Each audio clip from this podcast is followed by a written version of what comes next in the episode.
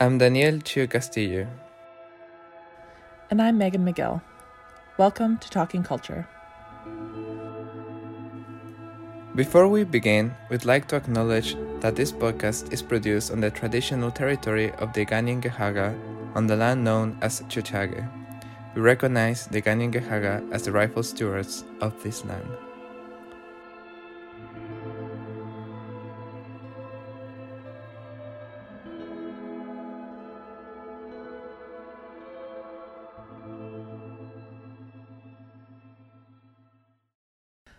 All right. Hey, Danielle, how are you? I'm doing okay. How are you? Okay as well. I think it's uh, the February answer to the how are you question. Everyone's feeling a little worn out by winter and the school year. The warmth of the holidays is slowly dissipating. Yeah. The uh the high of the of the good news January has dissipated and we're here. For yet another exciting episode of In the News. So I guess we should just jump into it because I think we're both here with the same topic today. Mm-hmm. We're going to talk about the um, so called Freedom Convoy 2022 that's occupying Ottawa and has sparked protests around Canada and now, I guess, around the world. So we're diving right back in. Mm-hmm. yeah, so I guess I can give like a quick overview for people who might not have heard about this. It started as a protest against vaccine mandates for uh, cross border truckers from US to Canada, but has kind of morphed into a more generalized anti COVID restrictions, anti vaccine protest of truckers and various others in Canada's capital of Ottawa. They've been there for two weeks now, I think, two full weeks. Uh, They've built structures and barricaded streets with trucks that haven't been removed yet. The Ottawa police have been pretty lax on these protesters in comparison to other groups uh, that have protested before, which we can we can talk about a bit later. Um, but they're still there. They've been honking horns basically 24 hours a day. There's been numerous, like thousands of reports of you know, discriminatory and hate filled speech and rhetoric, Nazi symbology, um, Confederate flags, um, things like that. So, despite what a lot of, I think, people who are in support of this, like kind of regular Canadians, I guess, who are opposed to vaccine mandates, speaking about this being based in love and this beautiful movement, there's been a lot of of hate and I don't know. I'm sorry. I feel like pretty upset by this. I uh, I don't know. Why don't you chime in, Danielle? I think it was a few days ago also in Montreal. You could also hear this incredibly loud honking for a little bit, and it's that kind of reminder that this is a widespread issue. We read about this going on in Ottawa and in British Columbia, but you know, it's taking over many other provinces, right? We cannot be certain necessarily that this was for the Freedom Convoy. There's a good chance that it is related and that is a form of voicing support for this movement, um, even here, even if it's not as organized as mm-hmm. in the case of Ottawa. I'm also struck by the hate that has been expressed through this, which makes this issue even harder to talk about because it definitely combines many points of view under one, let's say, overarching issue, which is the idea that the measures of the government against coronavirus have been too extreme. Mm-hmm. But under that umbrella, you have a lot of people who, who wouldn't necessarily align with the Nazi symbology and the desecrating of public monuments. There are people there who are just exhausted by the two years of pandemic restrictions which I feel like we all feel in some sense, but that makes it a lot harder to talk about this one because a lot of it also is a lot of hate. And in thinking about it, how do we separate these two and how do we also take into account that they're still under the same overall umbrella, right?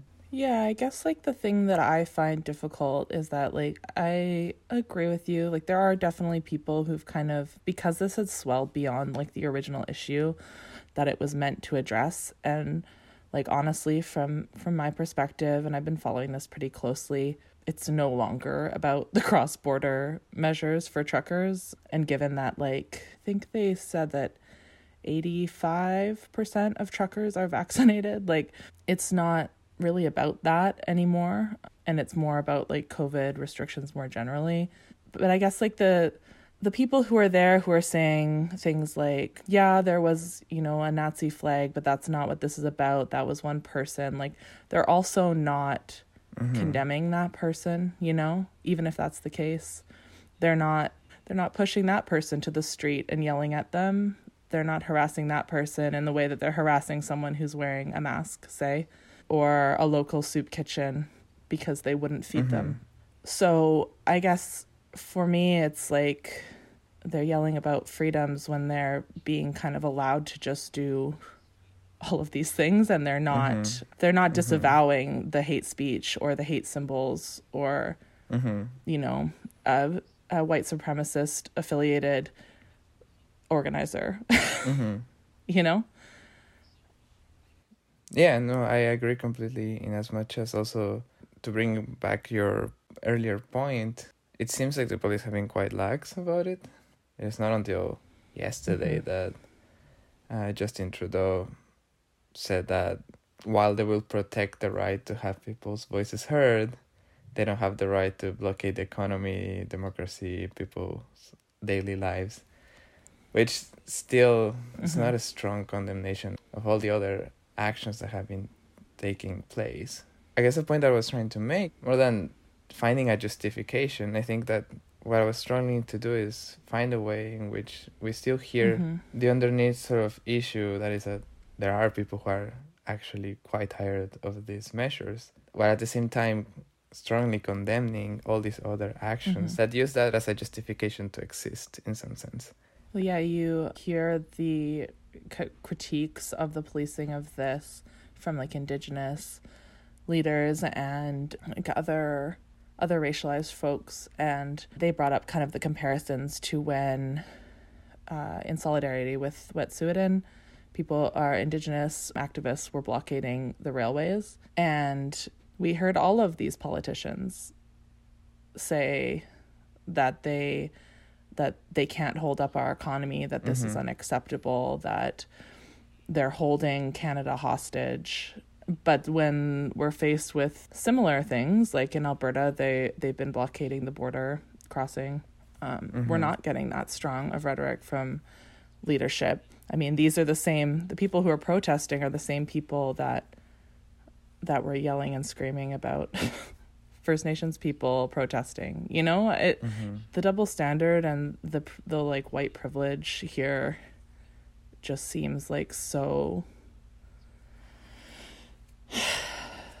so obvious um mm-hmm. but it's difficult to try and call those things out because these people are the people who are there uh, protesting are not obviously not seeing it that way right and they're not they're not necessarily, I'm not going to say that all of them, but having read a lot of this and, and hearing the kinds of things that that they're saying, um, they're not really ready to to have a conversation about this, right? Like they're just we're here, we're here until all mandates are lifted, which is also ironic given that none of our mandates are federally um, enforced in Canada. It's provincial mandates, but that's a whole different issue.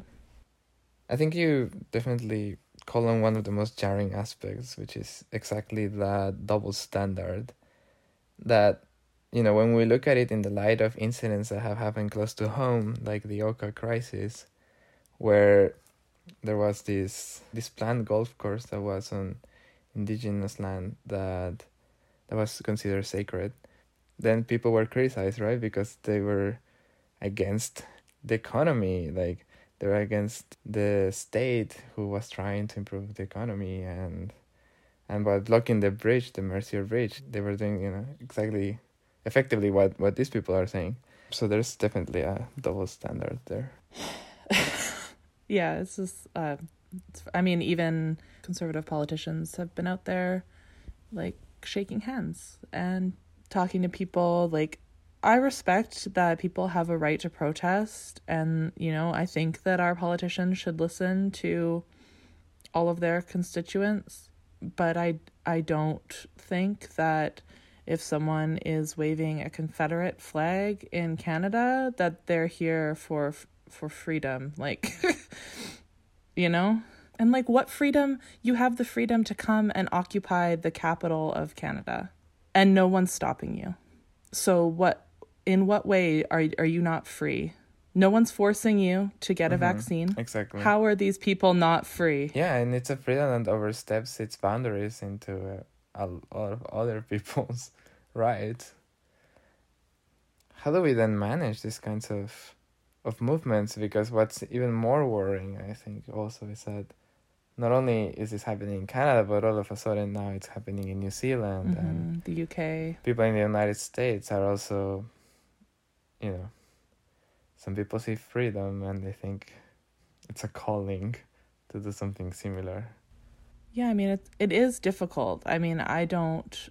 I don't condone the you know sending the RCMP in to to raid Wet'suwet'en camp, and I don't want them to send in the RCMP here to to beat up protesters. You know, I I don't agree with that in either case.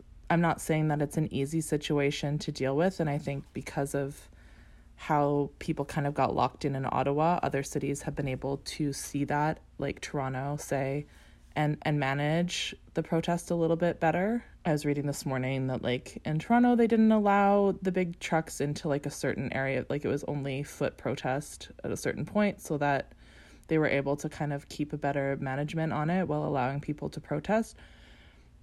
And and that's great, but I just I don't know. You're right. It's not it's not an easy thing to deal with and I don't know I'm not sure what they're going to do, but doing nothing isn't acceptable either. No, definitely. And maybe to bring up a good note, I was happy to see on Facebook how some people that I know there were starting to organize counter protests and how when they organized them sadly they had to be aware that there was the threat of violence so people who were posting these links to create groups for counter protesting actually had to write that fair warning. These people have said they could use violence so if you come come prepared or if you come be aware. That's sad but also gives you a bit of hope because people are also on the other side are also making their voices heard which is also an important step towards managing this. But like you said it's just such a complicated situation too. Now that the RCMP is being deployed, it's even more volatile in some sense. But I guess we have to see what they do now. Yeah. The kind of argument from the Ottawa police from the beginning has been that there's a threat of violence or aggression, and so that's why they're not wanting to escalate this, which like in some sense I do agree with. I I don't want to see them, you know, mm-hmm. fighting in the street in front of Parliament. But on the other hand, it just makes me think about the this kind of acceptability of state violence against certain bodies mm-hmm. and where it's acceptable and that it's not acceptable here to them and what that says about Canada as a as a state, a settler state, you know? There's a lot to think about here. yeah. There's a lot. I guess like the other point I wanted to chat a little bit about was kind of the media side of this and the idea that the organizers or the leaders of this protest have been unwilling to speak to traditional media, like in Canada here, like say the CBC or other media outlets like that, um, in favor of right wing you know, media outlets, extremist outlets, and like this kind of rhetoric of distrust of media that is surrounding this whole thing. I don't know. Do you have thoughts on that? yeah. It's a worrying move because I bet that information is being shared through channels that promote this sort of one sided perspective. So, you know how, I mean, is probably a bit of a generalization. I don't think everyone gets their news from Facebook, but, you know, your feed ends up just reinforcing the beliefs that you already have. So that in a way, I think something similar might be happening here, where by refusing also to speak to other media, they're reinforcing this sort of trend where only specific groups or media outlets are transmitting what their point of view is, and it helps to reinforce it within those circles. Perhaps more worryingly, not only within those circles, but you know, there are perhaps people who are curious, who are at the margins, and who are not necessarily radicalized, but who might stumble upon this information and because you can only get this information within certain circles they might you know end up also participating just in these circles of communication. Yeah, like I was saying to you before we started recording, like I found it really difficult to even find like what they were asking for because in all of these kind of articles that I've been reading, they've told the government or the city like what they're here for, but you can't really find any details on that because they're not speaking to traditional media outlets, you know, like they want an end to all the restrictions, but that's kind of like the only detail we can get and like that's a, a direct choice that's being made here by the organizers. We'll have to see in the next in the news if how things have developed and maybe we should bring it up again just as a quick combo. Yeah. I'm curious to see where it goes or where we are in in a month.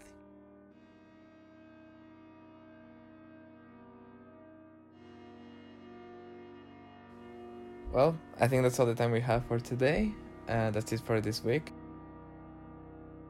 This episode was produced by me, Daniel Chu Castillo, music by Justin Kober, cover art by Sophia Millian. You can find a link to the sources cited in this episode in our show notes.